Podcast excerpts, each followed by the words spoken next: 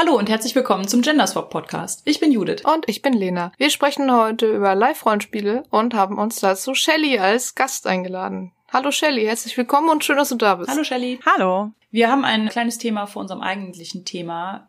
Die Autorin Amalia Zeichnerin hat uns gebeten, auf ihre Diversity Lese Challenge hinzuweisen. Sie ist nämlich auch Bloggerin und sie hat uns selbst einen kleinen O-Ton eingesprochen. Hallo, mein Name ist Amalia Zeichnerin, beziehungsweise das ist mein Autorenpseudonym und ich möchte gerne etwas erzählen zur Diversity Challenge 2020. Ich habe im vergangenen Jahr damit begonnen, mich verstärkt mit Diversität und Repräsentation von marginalisierten Gruppen in der Literatur zu beschäftigen. Marginalisierte Gruppen, das sind zum Beispiel queere Menschen, also LGBTQ, Menschen mit Behinderung, mit Neurodiversität, People of Color, und noch andere. Was mir dabei immer wieder aufgefallen ist, wenn man gezielt nach Literatur sucht, die divers ist, also auch in der Fantastik, die ist schwer zu finden. Verlage werben oft nicht damit, Klappentexte, Buchbeschreibungen und Leseproben verraten das auch oft nicht. Deshalb habe ich eine Liste gestartet für Fantastikbücher mit Diversität und positiver Repräsentation, in der die jeweiligen Diversitätsthemen der Bücher mit aufgelistet sind. An dieser Liste haben auch noch andere Leute mitgearbeitet und ich ergänze sie fortlaufend, wenn mir weitere Bücher genannt werden, die passend sind oder die ich selbst passend finde. Auf der Liste sind zurzeit rund 80 Bücher von deutschsprachigen und internationalen AutorInnen und sie deckt alle Subgenres der Fantastik ab, also Fantasy, Science Fiction, Steampunk, Horror und noch andere. Ich selbst bin auch Buchbloggerin und habe nun dazu eben eine Challenge ins Leben gerufen, die Diversity Challenge 2020. Und die Regeln sind ganz einfach. Die Challenge beginnt am 01.01.2020 und endet am 31.12.2020. Lies fünf Bücher von der Liste Fantastikbücher mit Diversität und Repräsentation. Schreibe Rezensionen zu diesen fünf Büchern und nenne die jeweils enthaltenen Diversitätsthemen. Die Liste ist auf meiner Webseite verlinkt als Google Doc und als PDF. Ja, und das Ganze soll halt dazu dienen, Diversität in der Fantastik ein bisschen sichtbarer zu machen. Genau, das finden wir ein sehr cooles Projekt. Also vielleicht habt ihr Lust mitzumachen. Wir packen auch den Link zu Ihrem Blogartikel in die Show Notes und werden sich auf Twitter auch nochmal darauf hinweisen. Also macht einfach mit und lest fünf diverse Bücher dieses Jahr. Wir wollen ja alle mehr lesen, nicht wahr? Das war auch schon unser quasi OT-Anliegen. jetzt gehen wir in Time. Genau, mein Name ist Shelly. Also ich bin 28 Jahre alt, schwarz und queer. Ich labe seit 2010 in recht vielen unterschiedlichen Settings und habe insgesamt acht Charaktere, wovon ich aber nur fünf aktiv bespiele zurzeit. Das sind fünf mehr als ich.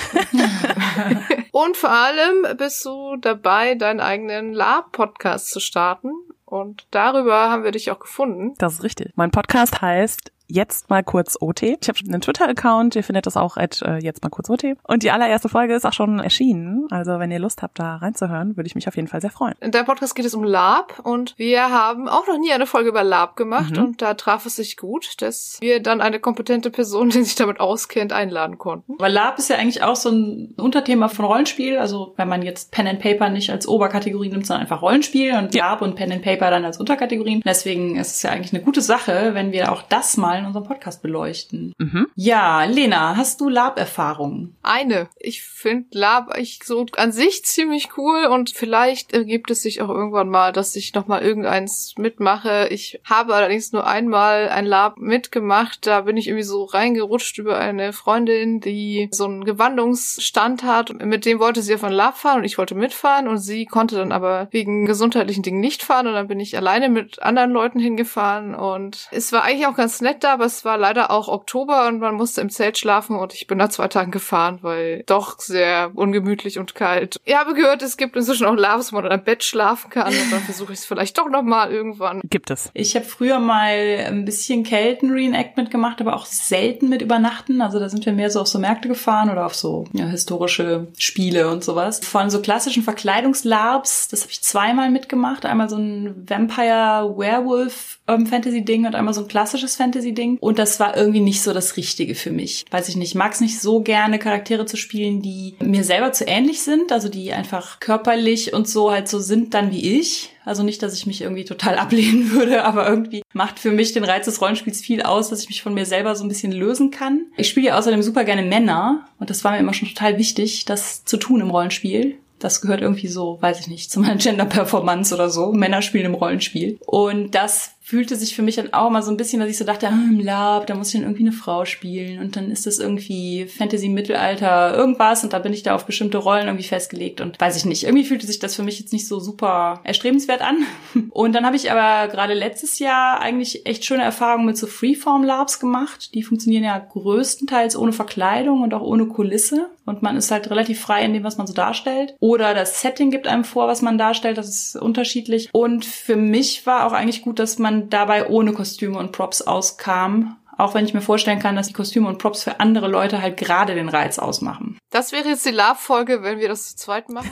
genau, Ende. Glück ist Shelly da. Ja, erzähl doch mal, wie bist du denn zum Lab gekommen? Wie bin ich zum Lab gekommen? In der Oberstufe damals wurde ich von einer Freundin gefragt, ob ich nicht mal mitkommen mag. Und hat das so ein bisschen gedauert, weil ich das irgendwie erst nicht wollte. Ich war davor ganz tief in der Cosplay-Szene und ich fand Lab doof. Es gibt ja diese Gräben irgendwie, ne, zwischen den verschiedenen Szenen. Cosplay, Lab, Pen Paper, Trading Cards. Irgendwie weiß man dann nicht, ja, hm, die machen was ähnliches. Bin dann aber eben doch mal mitgefahren und war cool und bin darauf hängen geblieben und jetzt ist so ein bisschen die Waage gekippt und ich mache fast ausschließlich super viel Lab, gar keine Cosplay-Sachen mehr und ganz kleines bisschen Pen and Paper jetzt. Das ist für mich auf jeden Fall noch die unbekanntere Version des Rollenspiels. Und natürlich hat es irgendwie mit einem Charakter angefangen. Das war so eine Markt, ja, ne, erstmal irgendwie reinkommen und gucken, was es so gibt. Denn wahnsinnig spannend, habt ihr ja auch in eurer letzten Podcast-Folge besprochen. Es ist ja auch beim Lab so, dass die Kunstschaffenden oder die, die Darstellenden gleichzeitig das Publikum sind. Und äh, es geht nicht, dass man von außen mal zuguckt. So, ich höre oft die Frage, kann ich mal zuschauen beim Lab? Ich kann die Einstellung zwar verstehen und das geht auch bei unfassbar vielen anderen Hobbys, aber beim Lab nicht. Man muss halt irgendwie selber mhm. mitmachen. Und genau, war dann da, hat Spaß gemacht, bin hängen geblieben. Bin jetzt auf ganz vielen Lab-Veranstaltungen. Da gibt's übrigens verschiedene Wörter für also ihr sagt Labs, klar, ne? Das ist irgendwie richtig. Ich höre oft Convention oder die Con oder ab und zu sogar der Con, aber dann mit K. Ne, Convention eben als Begriff für wenn Leute sich versammeln und zusammenkommen. Ich finde das irgendwie ganz gut, so diesen Spruch, guck dir erstmal an, was es gibt und dann kannst du überlegen, was mhm. du machen willst. War dann auch mein Motto und das hat zwar Spaß gemacht, die zu spielen, aber dann dachte ich irgendwann, okay, es wird mir fast schon ein bisschen zu lieb. Was gibt es denn dann noch? Ich will jetzt mal was Fieses spielen, dann habe ich mir einen Org-Lab-Charakter gebaut. Org ist wirklich irgendwie ohne Maske und Kostüm Kostüm wirkt's halt gar nicht. Hochwertige Masken sind dann halt auch besser zu tragen. Da sind die Leute dann vielleicht auch selber zufrieden damit, wie die dann irgendwie aussehen. Und so war das bei mir auch. Bin dann ein bisschen eben in die Community reingerutscht, habe da eine zauberhafte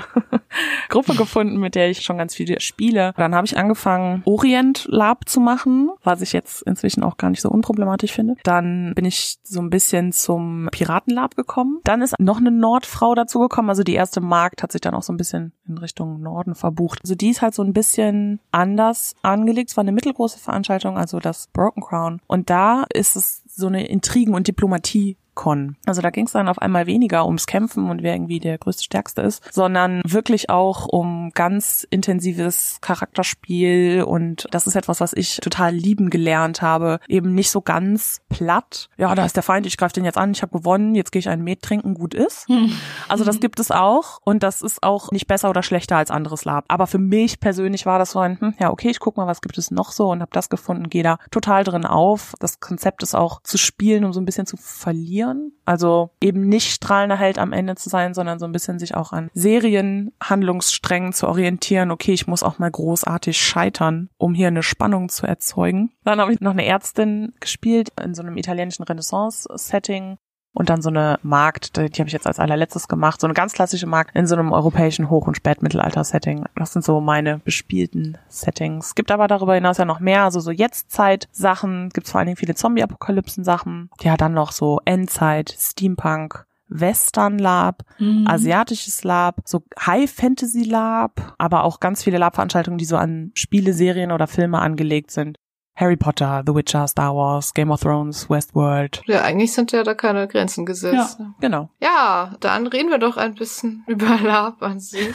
Judith hat es eben schon gesagt, einer der Punkte, wo es sich ja vom Pen and Paper sehr unterscheidet, ist, dass man irgendwie mehr an dem eigenen Körper festhängen muss, so doof gesagt. Schon. Das stelle ich mir schon auch als also durchaus etwas einschränkend vor, aber natürlich auch andererseits vielleicht ist es auch eine Chance so, dass man dann sagt, okay, man muss irgendwie mit was kann ich aus mir denn so machen, aussehenstechnisch? Also ich glaube, es ist da vielleicht so ein kleines bisschen wie beim Theater, bei so klassischen Theaterperformances ist der eigene Körper das Medium, was zur Darstellung genutzt werden kann. Das ist beim Lab auch so und man kann da viel draus machen durch Körpersprache, aber auch natürlich die eigene Sprache, Gestik, Mimik. Mimik, die beim Orglab eben komplett rausfällt, weil ich eine Mhm. Maske anhabe. Und wer mit dem Medium eigener Körper nicht so richtig gut umgehen kann, kann sicherlich auf andere Formen des Rollenspiels zurückgreifen. Ziel ist es klar, dass jede Person sich wohlfühlt. Der nächste Punkt ist ja nicht nur, was das reine Aussehen angeht, sondern es gibt ja auch, soweit ich das jetzt weiß, viele Labs und Cons, die dann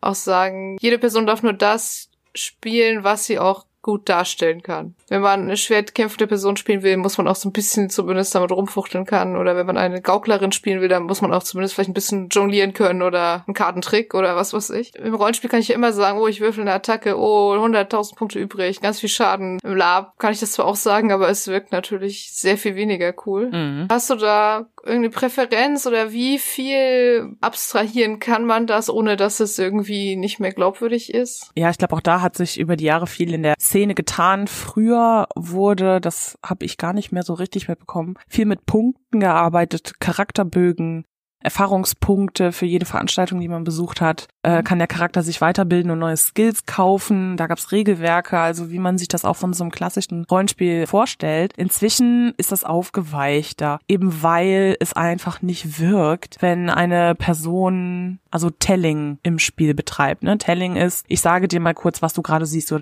du siehst, wie ich einen Schlüssel aus meiner Hand hervorzaubere. Dann holt die Person den Schlüssel OT kurz aus ihrem Ärmel und dann, ja, tada! Das sind dann so kurze Szenen, die das Spiel halt schon auch kaputt machen, wie ich persönlich finde. Gibt es auch, kann man auf jeden Fall machen. Und weswegen ich so eine Darstellungsform ohne dieses Telling bevorzuge, sondern eher so Formen schön finde, wo das, was du können willst, dass du das auch tatsächlich darstellst. Das ist eine der größeren Lab-Formen, so du kannst, was du darstellen kannst. Ist so eine Richtung, in der ich mich verorte, weil ich es einfach schöner finde und darstellbarer, was aber automatisch auch ein bisschen zur Konsequenz hat, dass es sich in so einem Low- bis No-Fantasy-Bereich abspielt. Ja, ich wollte gerade sagen, so ein Feuerball werfen kann ja nun doch niemand von uns. Dadurch bespiele ich tatsächlich dieses Setting, weil es mir auch weniger um die Darstellung von krasser Magie beim Lab geht irgendwie. Ja, das war auch eine der Sachen, nämlich als ich mal tatsächlich beim Fantasy Lab mal so einen Nachmittag dabei war. Also da bewarfen sie sich halt mit so Flummis und riefen dann Feuerball, Feuerball. Da war bei mir so der Punkt, wo ich so dachte, nee Leute, mh, kann ich mir nicht vorstellen. Mag für euch funktionieren, für mich funktioniert es nicht. Ja, das empfinden viele Leute, weswegen es, glaube ich, auch weggekommen ist von diesen Punkten. Das war Mhm. damals auch so. Bei jedem Schwerthieb wurde dann gesagt, ja, heilig drei, Sonderfähigkeit fünf. Und das, also das macht irgendwie wirklich alles kaputt. Inzwischen ist auch, je schöner du es halt selber darstellen kannst und auch ausspielst, desto schöner und besser. Es geht um so ein bisschen um so eine realistischere Darstellung und eine schöne Show. Also schon auch ein bisschen, ja, wie man es halt im Fernsehen sehen würde. Entertainment. Es gab ja neulich auf Twitter mal wieder die Diskussion um schwertkämpfende Frauen. Ich glaube, Oh. anhand vom The Witcher. Gibt es das, dass da Sachen eingeschränkt werden, die eigentlich gar nicht eingeschränkt werden müssten, weil man es für unrealistisch hält, aber es ist es vielleicht gar nicht? Ich habe das noch nie erlebt, dass jemand, also selten, dass wirklich explizit gesagt wird, hey, dein Konzept wollen wir bei uns wirklich gar nicht. Gibt es auch. Aber das ist dann auch weniger damit begründet, ja, das gab es zu der und der Zeit so und so nicht, weil Lab halt relativ offen ist und so ein weiteres Konzept und es geht halt nicht nur, da werde ich später, denke ich mal, auch noch was zu sagen, um diese historische Korrektheit oder so. Und ich glaube, also diese Twitter-Witcher-Situation, Debatte da, wird es so beim Lab nicht geben. Es ist vielmehr so, dass es schon offen ist und die Leute dann auch gerne kommen können und die Orga nichts dazu sagt, aber sich oft innerhalb der Spieldynamik rausstellt, ah, okay, die und die Personen können mit den Konzepten gerade nicht so sich integrieren in das Gesamtgeschehen als Leute mit den und den Konzepten. Also wenn es dann ganz schlimm wird, hält die Orga sicherlich mit den Personen nochmal Rücksprache und sagt, okay, was möchtest du denn darstellen? Okay, das ist unsere Welt, so und so kannst du dir das vorstellen. Das sieht man auch am Anfang schon bei der Anmeldung. Da und dafür ist diese Veranstaltung gemacht. Und dann kann ich mir überlegen, als spielende Person, okay, möchte ich da hingehen? Passt es zu mir oder eher nicht?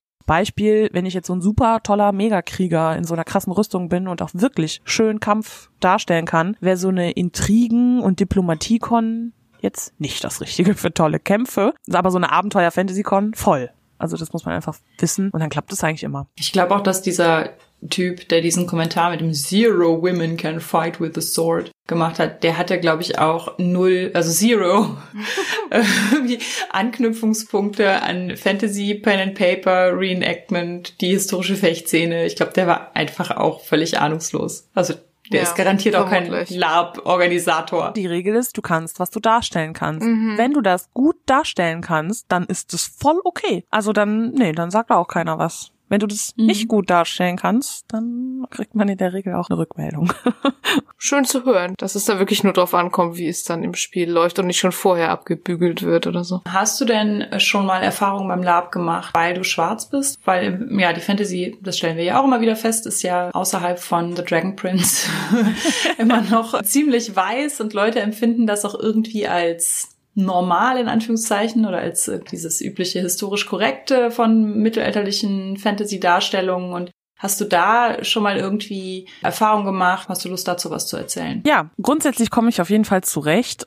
Ist ja auch nichts, was ich irgendwie nicht kennen würde. Aber natürlich gibt es in dem Hobby auch voll den Alltagsrassismus. Ich weiß nicht, so doofe Sprüche wie, ach, Shelly, nee, nee, die ist IT weiß. Oder ich soll mir einfach fürs Lab irgendwie Bleichcreme besorgen und dann wär's gut. Oh Oder Gott. ich muss mir beim Org Lab, bevor ich die Maske aufziehe, nicht die Augen schwarz schminken, weil ich ja schwarz bin. Ich weiß nicht, ich finde, die Leute denken dann immer irgendwie, sie wären super witzig, wenn sie Sprüche über meine Hautfarbe bringen und fügen dann aber auch immer ganz schnell so ein Zwinkern und so ein, äh, du weißt ja, wie das gemeint ist, ne? Dazu Leute, die ich auch wirklich zum allerersten Mal treffe, die dann so einen Spruch bringen und dann sagen, du weißt ja, wie das gemeint ist. Also, guten Tag, wer sind Sie? Ich frage mich auch, was der Hintergrund von so einem Spruch wie In Time ist sie weiß, wozu soll das gut sein? Dass man in so einer Fantasy nur weiße Charaktere sieht, ich weiß es nicht. Also genau. Ich glaube, das hat schon viel damit zu tun, dass so eine Mittelalter-Fantasy-Welt, egal wie sie dargestellt worden ist oder auch ganz prominent, Herr der Ringe oder so, da sind People of Color halt voll nicht am Start. Ich muss dazu sagen, selber habe ich mich viel mit solchen Klischees umgeben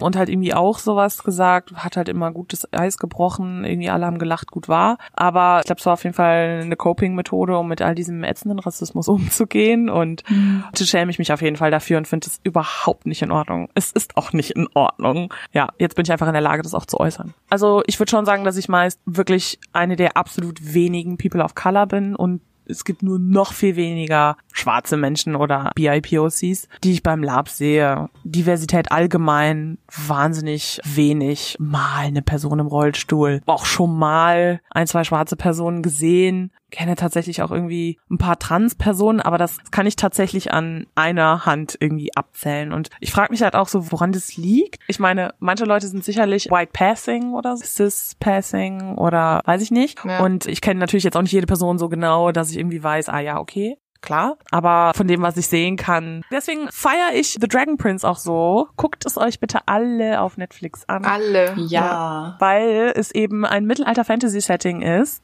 mit, weiß ich nicht, irgendwie Elfen und auch äh, Fremdrassen, sage ich jetzt mal, die alle in unterschiedlichen Hautfarben dargestellt werden. Und ganz spannend, da gibt's eben nicht die eine schwarze Person, so die auch dabei ist, damit man sagen kann, nee, ist aber schon auch divers hier. Also das ist eine Menge an dargestellten POC, die ich so bewundernswert finde. Und das sind zum Beispiel auch schwarze Elfen oder so, die da vollkommen normal sind und homosexuell sind. Und ja. wow. Also ich glaube, so wenn das mehr in den Köpfen der Menschen wäre und so weniger der Ringe oder genau, ich habe jetzt Witcher nie gespielt, kann das jetzt nicht mit der eigentlichen Vorlage vergleichen, aber ich habe mir die Netflix-Serie angeguckt, auch viel äh, gelesen darüber, ja, wow, boah, voll divers, guck mal, wie viele People of Color da eingebaut werden, so, boah, krass, ne?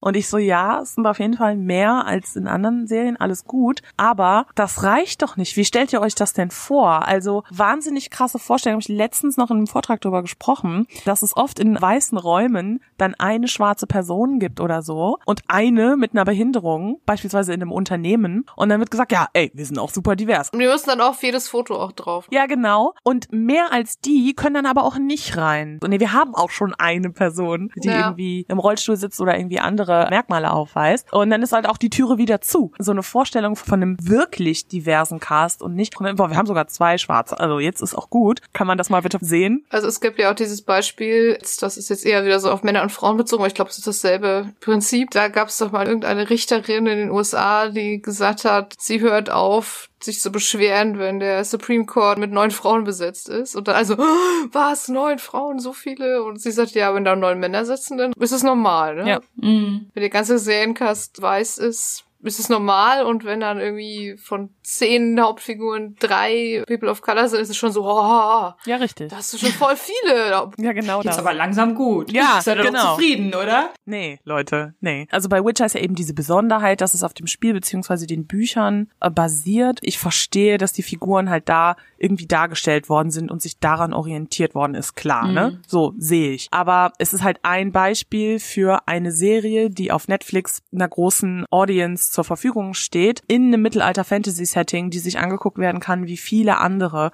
Und da ist es halt nicht so dargestellt. Und es gibt ja auch andere, die nicht auf Büchern oder Serien basieren, wo das ja auch so ist, ne? Also wenn Leute dann sagen, ja, hey, klar kann Geralt nicht schwarz sein, weil er halt in den Büchern nicht schwarz ist, sehe ich. Aber Auch, auch, darüber kann man sich, finde ich, ja streiten. schwarze Hermine und so, war das nicht auch? Aber ja, auch in anderen, da sind doch überall weiße Leute. Was soll das denn? Also der Tag, wo ich in einem Film in der Hauptrolle eine schwarze Muslima sehe, wo es nicht darum geht, dass sie eine schwarze Muslima ist, ich feier's. Ich würde diese Serie oder diesen Film kaputt watchen. In unserer Pen and Paper Szene werden wir auch immer gefragt, woran meinst du denn, dass das liegt, dass wir hier sehr viele weiß sind und ganz viel able-bodied und ja, das ist halt, glaube ich, einfach, es hat viel damit zu tun, wie, wie diese Fantasy-Geschichten halt dargestellt sind, Mhm. glaube ich schon, dass das echt ein großes Ding ist und wie man das jetzt so konkret ändern kann, außer halt immer wieder irgendwie um Sichtbarkeit zu kämpfen und Leute sichtbar zu machen und Serien neu zu besetzen oder anders irgendwie Leute in den Vordergrund zu stellen Ja. Äh, weiß ich jetzt auch nicht. Also es ist irgendwie keine Veränderung, die jetzt von heute auf gleich kommt, sondern ich glaube, das ist sowas, das muss jetzt über Jahre wachsen. Mhm. Ja. Hoffentlich halt durch so Sachen wie Dragon Prince. Immer wieder lese ich das ja, dass es auch so eine abschreckende Wirkung hat. Auf so eine Szene drauf zu gucken als außenstehende Person und dann sieht man so eine homogene Masse, wollte ich schon sagen. Kartoffelpüree.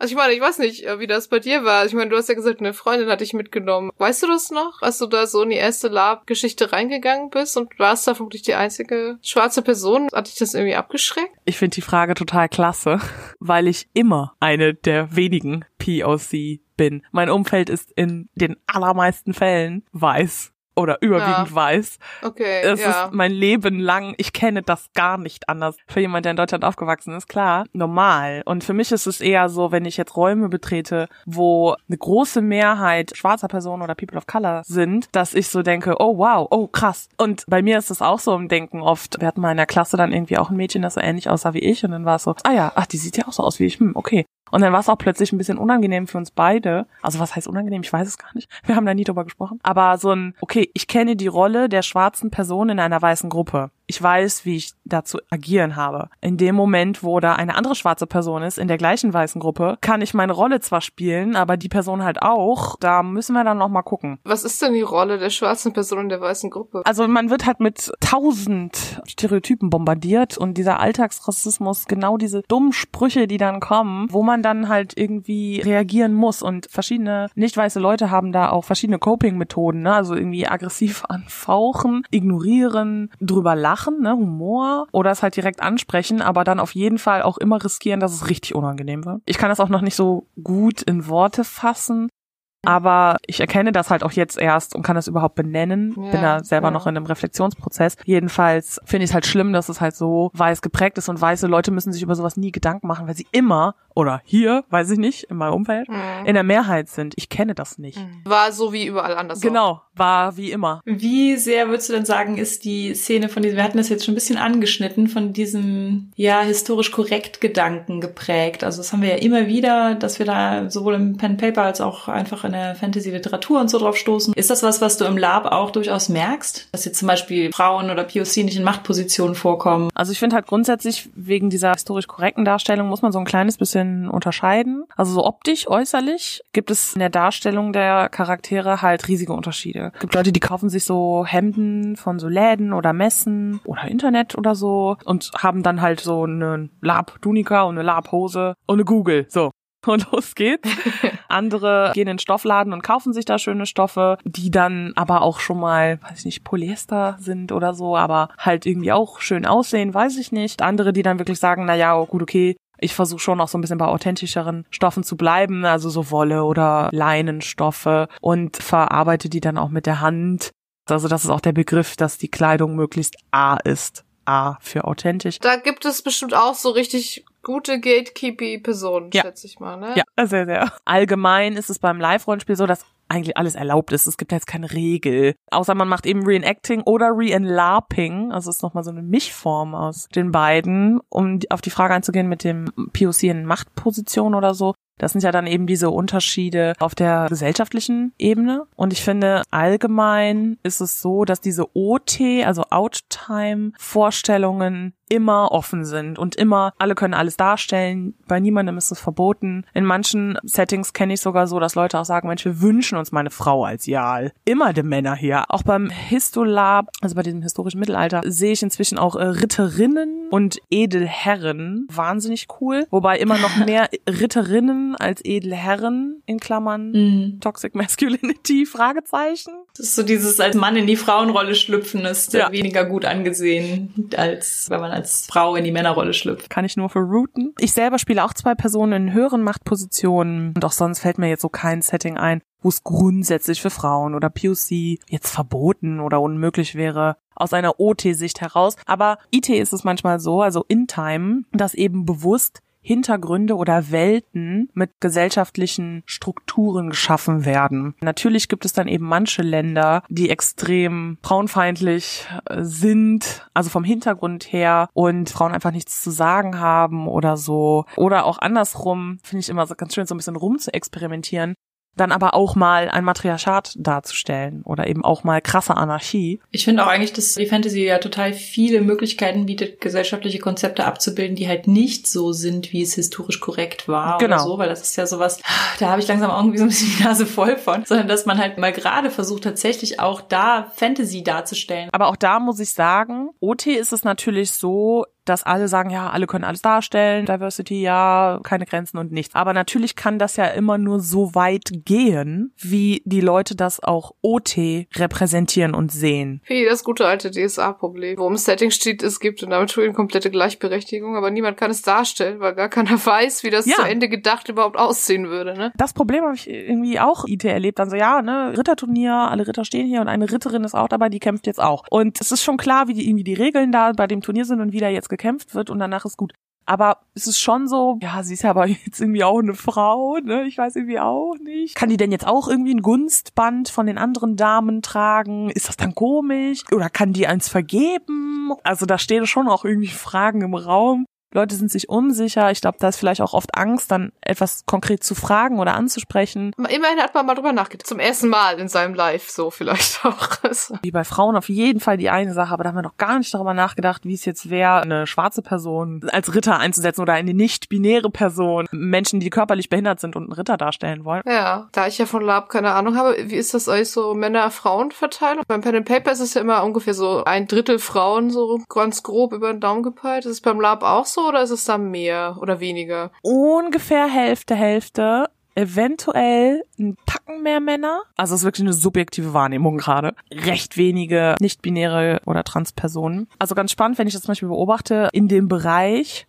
Org-Lab ist das zum Beispiel noch eine krass andere Verteilung. Also da würde ich auch sagen, ein Drittel, wenn nicht sogar ein Viertel. Es kommt drauf an, über die letzten Jahre sind auf jeden Fall mehr Frauen auch hinzugekommen. Ich kenne sogar eine Transperson, die Org-Lab macht. Also ja, kommt. Okay, vielleicht hängt es auch ein bisschen vom Genre jeweils ab. Klar, ne, wenn man eine Fremdrasse darstellt, geht es auch viel um die Klischees, die mit dieser Fremdrasse zu tun haben und die halt darzustellen. Orks sind halt nicht bekannt für Butterblume und Tee trinken. Ne, Und da muss man halt Bock drauf haben, irgendwie auch mal mies und gemein zu sein. Bei Orks ist wahrscheinlich auch nochmal, was da eine Rolle spielt, zu dieser Mut zur Hässlichkeit. Das ist mir ganz schön in der Org-Lab-Community, in der ich bin. Ist da so eine gewisse Ästhetik draus entstanden?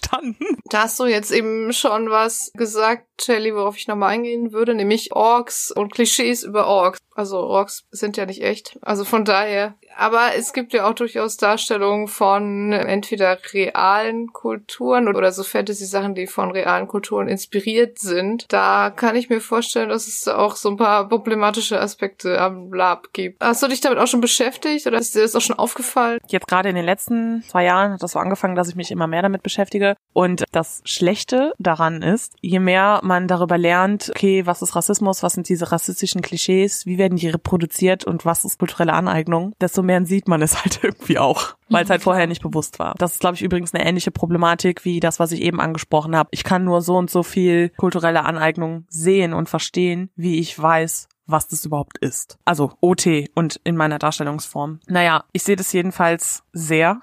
Mhm. Sehr viel in vielen Settings auf jeden Fall. Manche sind da anfälliger für. Ich finde, das vor allen Dingen in so Settings wie Orient ist halt so ein bisschen oh, prädestiniert dafür, aber zum Beispiel auch diese asiatischen Darstellungen und so. Ich habe zum Glück jetzt noch kein krass afrikanisches Lab gesehen oder Blackfacing oder so Späße. Also das brauchen wir überhaupt nicht. Habe ich aber auch noch nicht gesehen. Trotzdem sehe ich sehr viel Darstellung von nicht weißen Kulturen von weißen Personen. So und die begründen das dann, also wenn, wenn ich mit Leuten darüber spreche, naja, es ist halt irgendwie Fantasy und nicht echt, aber die kulturelle Aneignung und das Reproduzieren dieser rassistischen Klischees sind halt echt. Also die kannst du nicht verhindern. Und ich versuche da schon mit meinem Umfeld eben auch drüber zu sprechen. Aber die Grenzen der kulturellen Aneignung sind ja zum Beispiel nicht trennscharf. Und jede Person definiert das für sich anders. Und die meisten, mit denen ich darüber gesprochen habe, die sagen halt, ja, ich weiß, was kulturelle Aneignung ist, aber ich mache das, was ich darstelle, ja super respektvoll und ich arbeite mich auch in das Thema rein. Das finde ich persönlich besser, als jetzt gar nichts davon zu wissen und einfach irgendwie zu machen, was man möchte, weiß ich nicht. Oder es auch respektlos darzustellen. Das finde ich zum Beispiel oft an Karneval. Wir sind ja beide Rheinländerinnen, ne? Genau, wohne in Köln und was ich ja manchmal sehe, also wow, Leute. Aber, naja, da ist halt auch noch krass Luft nach oben. Denn die Personen, deren ursprüngliche Kultur da halt dargestellt wird, haben ja keinen Benefit davon. Und das, weiß ich nicht, ist natürlich auch super privilegiert, sich in einem reichen Land für sehr viel Geld teure Stoffe zu kaufen, um sich damit Klamotten zu schneidern, die so aussehen wie die von den jeweiligen Völkern, um dann so zu tun, als käme ich jetzt von da. Weil sie muss man sich auch mal so ein bisschen auf der Zunge zergehen lassen. Insofern ist es absolut problematisch. Ich mache es respektvoll und ich habe mich da ein bisschen eingelesen. Ja, was heißt das denn? Also worin hat man sich denn eingelesen? Ne? Also ich meine, das ist ja das Problem, was ja immer existiert, dass wenn man äh, Quellen liest, die jetzt aus dem hiesigen Kulturkreis stammen, die sind ja immer auch rassistisch geprägt Ja. und voller Vorurteile. Das Ja. ist ja keine Primärquelle oder es ist immer noch total schwierig. Also wir können wirklich noch zehn Folgen nur dazu machen, weil es einfach ein Thema ist, wo sich die Geister extrem scheiden und einfach, glaube ich, jede Person eine andere Meinung hat. wenn er also das halt wirklich ganzheitlich aufarbeiten möchte, dann muss es halt erstmal darum gehen, okay, was ist Rassismus, was ist Kolonialismus oder auch eben dieser Neokolonialismus und auch wirklich verstehen, okay, wie werden marginalisierte Menschengruppen gesilenced, unterdrückt nach wie vor, um dann verstehen zu können, okay, was kann ich tun, um mich für diese Menschen einzusetzen und da eine Gleichberechtigung zu schaffen. Und dann kann man irgendwie gucken, gut, und inwiefern kann ich das jetzt mit meinem Live-Rollenspiel und der jeweiligen Darstellung übereinbringen. Also ich habe auch schon von einer Person gehört, die Orient Lab gemacht hat, die dann irgendwann gesagt hat, naja, eigentlich ist das überhaupt nicht so cool und ich kann es halt nicht mehr in Einklang damit bringen und das einfach komplett sein gelassen hat. Also dieses Setting Orient Lab, wo viele sagen, voll übertrieben, Gott, ey, das würde ich nie machen. Und dadurch, dass es halt bei diesem Thema kulturelle Aneignung keine Grenze gibt, so ja, das ist noch okay und das nicht. Und jede Person da was anderes sagt, egal ob sie jetzt von der betroffenen Kultur stammt oder nicht, eine Antwort wird es einfach nicht geben. Und muss ich halt einfach zu positioniert werden. Also ich kann mir schon vorstellen, dass das auch immer noch so ein bisschen das Interesse bei manchen Gruppen weit unten hält, wenn man das so von Mhm. außen nur betrachtet. Ich habe auch, den können wir vielleicht auch noch in die Shownotes packen, der ist relativ neu. Das ist ein Artikel von dem James Maness Holtz. James Maness Holtz berät ja auch äh, Rollenspielschaffende zum Thema kulturelle Aneignung und Orientalismus, äh, macht Sensitivity Readings und so und hat jetzt in seinem Artikel geschrieben, dass er es wichtig findet, dass wir alle mal begreifen, dass es nicht die Checkliste gibt, die wir einhalten und dann betreiben wir Ja. keine kulturelle Aneignung mehr, check, check, check, sondern dass das Wichtige bei dem Thema kulturelle Aneignung ist, wie wir darüber reden, Mhm. also wie die Diskussion ist, wie die Machtverhältnisse in den Diskussionen sind. Also ich frage mich halt auch in dem Kontext, ob das vielleicht ein Grund sein kann, auch für andere POC gar nicht erst mit dem Lab anzufangen. Wie auf der GenCon 2019 wirklich noch Leute mit so einem dunkelelfen Blackfacing-Kostüm rumlaufen oder so. Oder Yellowfacing für irgendwelche asiatischen, in Anführungszeichen, Charaktere. Dann, weiß ich nicht, kann ich mir vorstellen, wenn da eine interessierte Person irgendwie dreimal so ein Foto sieht, dann denkt sie sich vielleicht, um Gottes Willen, den will ich ja vielleicht doch nichts zu tun haben. So. Ich finde, da sprichst du einen sehr interessanten Punkt ein, dass die Blackfacing-Debatte bei Fremdrassen, also auch im Org-Lab gab es eben schon die Debatte, ja okay, ihr macht ja alle Blackfacing und auch irgendwie Dunkelelfen, Drows oder wie auch immer, schminken sich halt das Gesicht komplett schwarz, also wirklich rabenschwarz, um diese Fremdrasse darzustellen. So, und da muss ich als schwarze Person, die etwas rassismus-sensibel denkt, sagen, halt stopp. ich finde, das ist kein Blackfacing, weil die Personen das halt nicht machen, um schwarze Menschen nachzustellen oder sowas. Zum Beispiel beim Orglab, also es werden sich ja dann auch irgendwie komplette Masken angezogen, um auch gar nicht mehr menschlich auszusehen. Das kennzeichnet ja Fremdrassen, klar. Aber und das finde ich schon irgendwie bedenkenswert, dass innerhalb dieser Fantasy-Welten und Konstrukte, ah ja, wir haben jetzt eine Mittelalter-Fantasy-Welt und es gibt auch Fremdrassen und alle weißen Fremdrassen und Menschen, die auch weiß sind, sind tendenziell die Guten.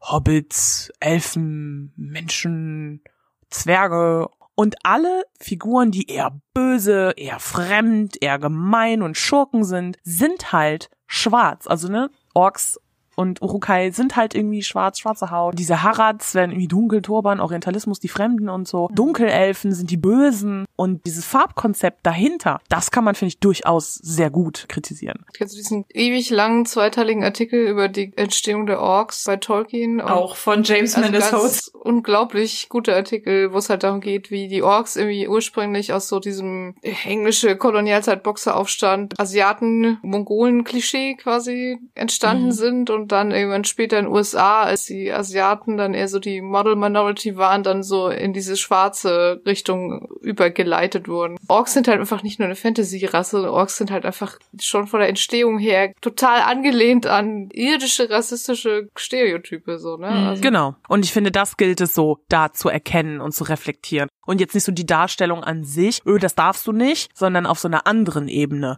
den Rassismus zu erkennen. Also tatsächlich ist es auch so, dass wir innerhalb des Org-Labs oder das, was ich jetzt davon gesehen habe, unterschiedliche Grau- und Schwarztöne, Brauntöne, Rottöne zum Beispiel zum Teil haben und es auch da nochmal unterschiedliche Rassen gibt. Also es sind nicht nur Orks, sondern auch Trolle, Steintrolle, die dann auch nochmal grau oder eben blaue Haut haben, bis hin zu Carpool, also so Goblins, sag ich jetzt mal, mit den spitzen Nasen und Ohren und dann auch unterschiedliche Grüntöne in der Haut haben. Also es ist schon verhältnismäßig bunt. Ich stelle mir immer vor, wenn jemand, der gar nicht weiß, was ein Dunkelelf ist, dann so ein Foto mhm. sieht ja, ja. so was die Außenwirkung angeht, das ist schon so ein bisschen schräg einfach. Es ist ja auch so, dass ich eben, habe ich eben schon mal erwähnt, diese Orient-Dame spiele, die im Teehaus eine Massagedame ist und da ja Massagen gibt. Das macht ganz viel Spaß. Ich habe das auch irgendwie angefangen zu machen und gut ist, aber inzwischen ist es so, ah ja, okay, und ich werde immer reflektierter, was Rassismus und gerade in dem Bereich klar Orientalismus angeht. Naja, und vor dem Hintergrund frage ich mich halt gerade auch zunehmend, ist es eigentlich noch cool oder nicht? Und find's schwer zu beantworten. Also ich überlege da gerade ganz viel, bin da noch zu keinem Schluss gekommen. Aber so ganz unproblematisch finde ich es eben nicht und mache mir da auch viele Gedanken zu. Das auch einfach als Beispiel dafür, wie es halt irgendwie laufen kann. Wo ich persönlich aber wirklich finde, dass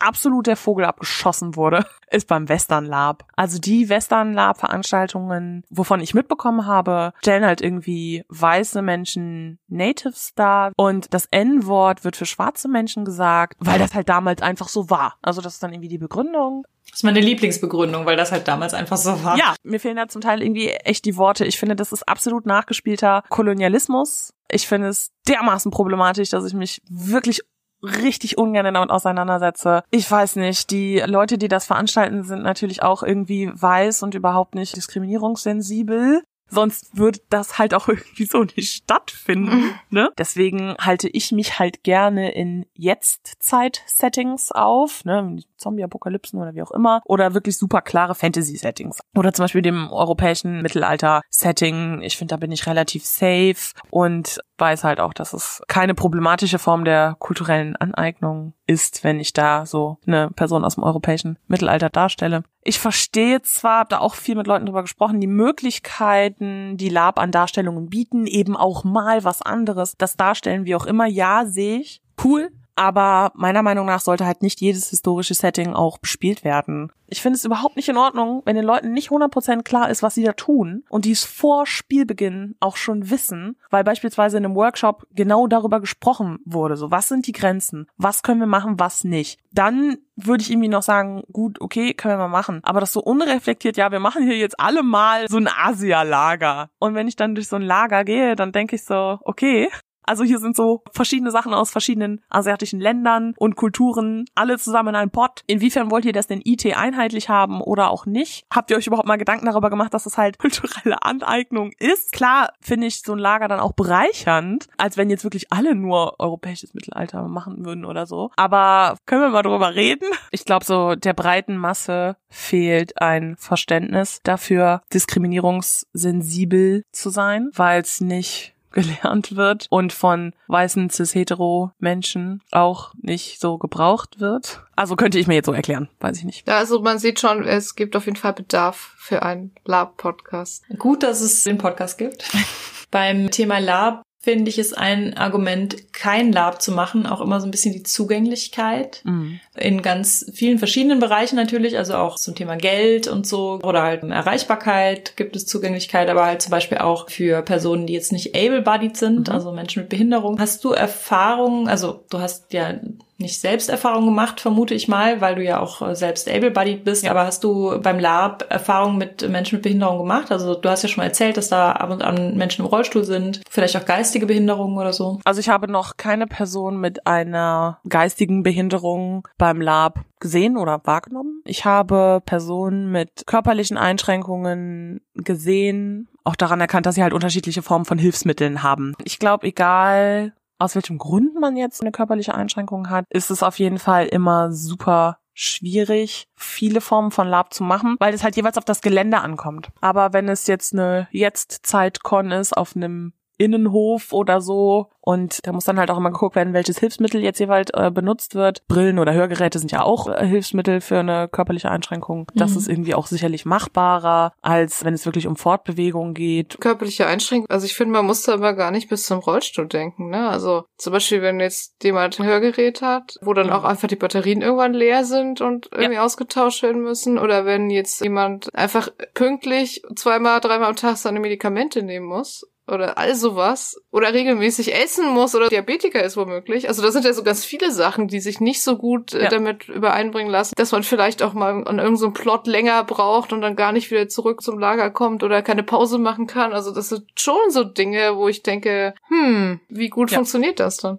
Ich hatte das auch einmal mitbekommen, dass eine Person nachts eben so eine Beatmungsmaschine hat. Und das geht gut, wenn man irgendwie so Burgen oder so Jugendherbergen oder so ist. Es geht nicht so gut auf Zeltkons. Stromversorgung auf dem Feld ist halt dann nicht da. Ich habe auch mal von der Elsa Sioneson Henry einen Artikel gelesen, die macht auch ganz viel Richtung Menschen mit Behinderung in der Fantasy und Science Fiction, im Lab, im Rollenspiel und sowas. Die ist selber stark eingeschränkt, also sie kann mit Hörgeräten hören und ich weiß jetzt nicht, wie es um ihre Sehkraft bestellt ist, aber sie hat wohl auch immer einen Stock dabei halt. Und für sie war das mal so ein Punkt, dass es ja zum Beispiel Superhelden-Labs gibt, bei denen dann Superhelden blind sind, aber von sehenden Leuten gespielt werden und dass das für sie so ein ganz großes Sicherheitsrisiko ist, wenn sehende Leute so tun, als wären sie blind, weil dann von ihr angenommen wird, dass sie sehen kann und nur so tut, als wäre sie blind. Oh, krass. Ja. Und das wäre für sie auch sowas, wo man auf jeden Fall im Voraus klären muss, dass das nicht passiert, dass jetzt keiner irgendwie den Stock wegnimmt oder einfach weil er halt annimmt, du bist gar nicht in Wirklichkeit blind oder so. Da habe ich auch gedacht, wow, es gibt so viele Sachen, über die man noch nachdenken Ja. kann bei der Veranstaltung von so Cons. Ich glaube, da gibt es echt viele Sachen, wo man jetzt als able-bodied Person noch überhaupt nicht drüber nachgedacht hat. Ich glaube, in solchen Fällen ist es unfassbar wichtig, dass es vorher eben OT mit der Orga abgeklärt ist. Und vor jeder Veranstaltung gibt es in der Regel eben noch eine große OT-Ansprache, bei der dann nochmal alle versammelt werden. Worauf muss geachtet werden? Und das sind dann auch manchmal zum Beispiel schwangere Personen, wo dann gesagt wird, ne, hier bitte nicht kämpfen oder einfach darauf achten oder Menschen, die andere körperliche Einschränkungen oder Krankheiten haben, die dann sagen, ja, hm, ich kann jetzt irgendwie gerade nicht so gut kämpfen. Natürlich würde für mich dann auch eine OT-blinde Person darunter fallen. Und manchmal gibt Mhm. es so kleine Marker, die das im Spiel sichtbar machen, so Scherben, Buttons, irgendwelche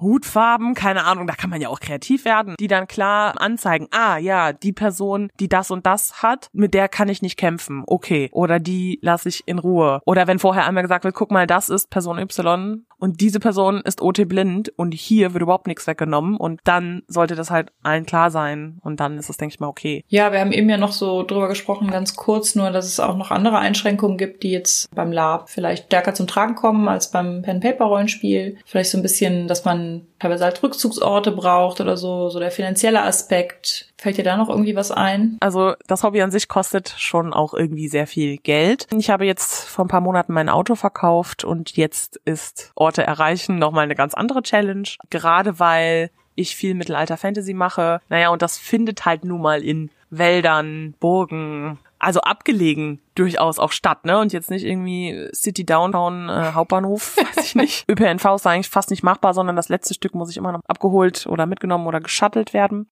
Ja, schon angesprochen, klar, Lab ist nicht frei von den Ismen, die da reproduziert werden. Also Rassismus, Sexismus und so weiter. Wir haben über einige Sachen schon gesprochen. Muss halt auch klar sein. Also ich denke mal, den meisten Menschen ist es aus dem Alltag jetzt auch nicht unbekannt, dass es das gibt, aber Lab ist natürlich nicht frei davon. Ja, Gatekeeping, haben wir auch schon kurz drüber gesprochen. Shaming, was diese Klamotten angeht. Also IT-Klamotten, ja, äh, das ist ja gar nicht handgenäht, ja, äh, das ist ja gar nicht A, ja, äh, das ist ja voll der Plastikstoff oder die Bluse ist von H&M, das sehe ich doch von hier. Ja, oder auch so Darstellungen von Fremdrassen, aber so Katzenwesen oder so, also so ausgefallenere Sachen, die wirklich nicht so oft gemacht werden, wo Menschen sich sehr viel Mühe geben, aber dann hinterher von anderen Leuten das so empfunden wird, ja, ich finde, das sieht jetzt nicht so geil aus, äh, lass es doch lieber sein oder finde ich der Gatekeepy. Ja, dann zu den Rückzugsorten, also die sind halt meistens so Zelte oder die Zimmer, wo man halt schläft. Manchmal schläft man auch IT. Ich bin da irgendwie keine Freundin von, aber wie auch immer. Die Toiletten sind zum Beispiel auch immer fast, fast immer OT.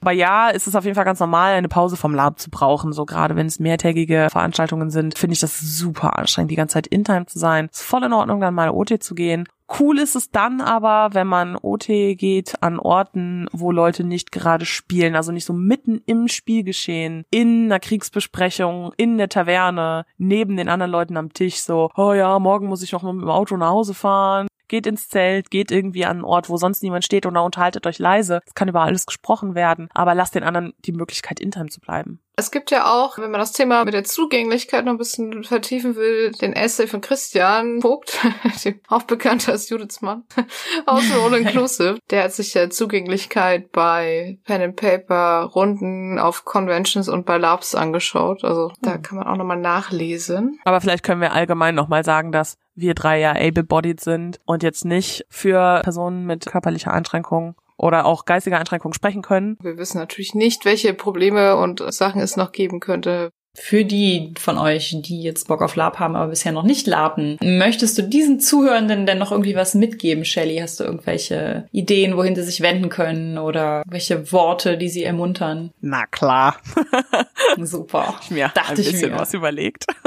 naja, also als allererstes, ich höre so von vielen Leuten, ja, ich habe schon mal davon gehört, aber ich weiß nicht. Traut euch doch. Probiert es auf jeden Fall mal aus. Niemand reißt euch irgendwie den Kopf ab und manchmal dauert es auch sicherlich eine kleine Zeit, bis so ein Setting oder eine Gruppe gefunden wird, in der man sich wohlfühlt. Aber ich glaube, so mit transparenter Kommunikation ist es halt machbar. Die ersten ein oder zwei Male kann man sich meist auch bei Leuten aus einer Gruppe eine Kleidung oder eine Gewandung ausleihen oder so. Dann muss auch nicht direkt irgendwie ein komplettes Set oder so gekauft werden. Vor allen Dingen, wenn man selber noch gar nicht weiß, was man darstellen will. Also wenn ich mir jetzt irgendwie eine Rüstung kaufe und in-game merke, boah, kämpfen ist scheiße, aber heilen ist richtig cool, dann habe ich halt richtig viel Geld für eine Rüstung ausgegeben und stehe halt irgendwie damit da. Also es gibt auch Vereine oder da kann man dann sich zum Beispiel auch aus so dem jeweiligen Fundus Kleidung erstmal nehmen und dann gucken, was man spielen möchte und dann geht's weiter. Und naja, also auch darauf bezogen, je besser ihr dann halt wisst, worauf ihr Bock habt, desto besser könnt ihr auch danach suchen. Also für die, die erstmal so schauen wollen, was es überhaupt so gibt, weil es beim Lab ja keine externen Zuschauenden gibt, eignen sich so NSC oder GSC-Rollen, also sind dann nicht Spielercharakter oder gesteuerte Spielercharakter, in Settings, die ihr euch zum Beispiel vorstellen könnt. Also wenn ihr sagt, oh, historisches Mittelalter finde ich cool, aber ich weiß jetzt irgendwie nicht so, eher Ritter, eher Herold, eher Edeldame, keine Ahnung, ich weiß es irgendwie noch nicht, dann fragt doch mal eine nette Gruppe, ob ihr vielleicht einfach mal mitkommen könnt und euch mal ein NSC macht. Dann kommt ihr auf jeden Fall rein und dann sieht man da ganz viel. Und von der Orga bekommt man dann, also wenn man NSC oder GSC ist, meist auch ganz genaue Infos, was passiert in der Welt, was ist der Hintergrund, was soll dargestellt werden. Die Kleidung wird da meist gestellt und es gibt auch immer günstigere Preise beim Ticket. Sehr mhm. zu empfehlen. Cool. Und wenn ihr jetzt sagt, ja, okay, irgendwie habe ich schon Bock drauf, wo kann ich denn da mal schauen? Würde ich sagen, schaut doch als erstes mal in eurem Bekanntenkreis. Vielleicht kennt ihr ja schon äh, LaperInnen, die ihr einfach mal fragen könnt, ob die euch mal mitnehmen oder das zeigen oder das erklären können oder ob die jemand anders kennen, der in dem und dem Bereich labt. Ja, dann gibt es Labgate im Internet. Das ist ein großes Forum, eine große Plattform, um eben Labende zu vernetzen. Aber auch Vereine in der Nähe sind da, glaube ich, sehr sinnvoll, weil sie eben auch schon gut vernetzt sind und auch ein meistens komplette Konzepte haben, Neulinge an die Hand zu nehmen. Für den Raum NRW kann ich da zum Beispiel den Fjorlande e.V. empfehlen, der voller toller Leute ist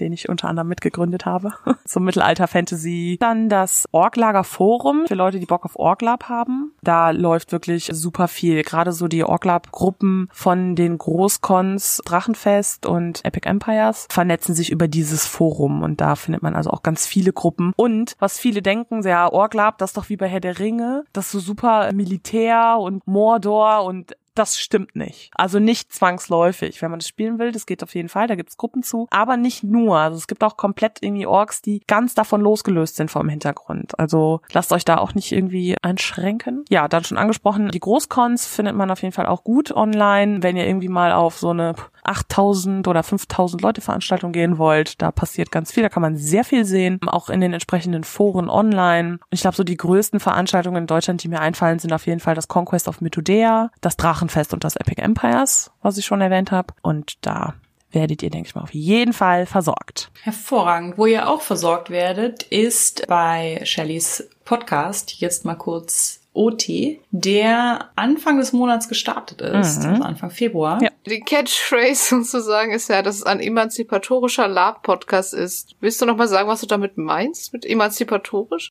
Also bei der Emanzipation geht's halt um eine Gleichberechtigung. Und viele Leute kennen den Begriff eben aus so einem feministischen Kontext. Aber es geht ja noch viel mehr bei der Gleichberechtigung darum, eben alle Menschen auf Augenhöhe anzusehen. Es geht ja auch durchaus in Richtung Inklusion, eben gerade marginalisierte Personengruppen zu Wort kommen zu lassen, sichtbar zu machen. Und das versuche ich halt in meinem Podcast. Also wir haben da ja heute schon über sehr viele Themen gesprochen und ich möchte dann einfach nochmal eingehen auf Rassismus, Sexismus, aber auch Queerness, ganz unterschiedliche Konzepte, äh, Leute, die eben nicht dieser weißen, cis, hetero, männlich Form entsprechen, äh, zu Wort kommen zu lassen und das ist so ein bisschen das Ziel auf jeden Fall. Das heißt, du wirst dir dann auch immer Gäste einladen. Richtig, ich würde in jeder Folge eine Gastperson geben, die dann auch aus erster Hand davon berichten kann. Also über das jeweilige Thema. Es kommt drauf an. Ich habe in der allerersten Folge jetzt auch mit Quan gesprochen. Quan ist eine nicht-binäre Person und berichtet halt über Erfahrungen, die da beim Lab gemacht wurden. Wenn ihr mehr darüber erfahren wollt, dann klickt doch einfach rüber. Und folgt dem Podcast auf Twitter. Add jetzt mal kurz OT. Du hast auch noch einen weiteren privaten Account unter Business Birte, Birte mit TH. Genau, da findet man mich bei Twitter und Instagram. Ich finde es ja total großartig, dass in den letzten Monaten so viele neue Nerd- und Rollenspiel-Podcasts von nicht cis-hetero-Männern die Welt erblicken. Ja. Ich freue mich auch sehr, dass du die Arbeit auf dich nimmst. Wir wissen ja, wie viel Arbeit es ist. Also ich hoffe, ihr klickt alle sofort rüber zu jetzt mal kurz OT und hört euch die erste Folge an und folgt und abonniert und schreibt gute Bewertungen auf iTunes und überhaupt. Ja, dann war das unsere 19. Folge zum Thema Lab. Und wir bedanken uns ganz herzlich bei Shelley dafür, dass sie bei uns zu Gast war. Vielen Dank. Vielen Dank. Ja, gerne. Und Feedback zur Folge lesen wir gerne auf Twitter unter @genderswappod, per Mail an feedback at genderswapped-podcast.de oder als Kommentar auf unserer Homepage www.genderswapped-podcast.de. Wenn ihr unseren Podcast mögt, erzählt doch euren FreundInnen davon, gebt uns eine positive Bewertung auf iTunes oder ihr spendiert uns einen Kaffee oder schwarzen Tee. Den Coffee-Link findet ihr unter der Folge. Wenn ihr unseren Podcast und andere tolle Projekte von Judith und Christian Vogt unterstützen wollt, dann könnt ihr das auf dem Vogt und Friends Patreon tun. Und den Link findet ihr ebenfalls in den Show Notes. Wir hören uns im März, sagen danke fürs Zuhören und bis zum nächsten Mal. Tschüss!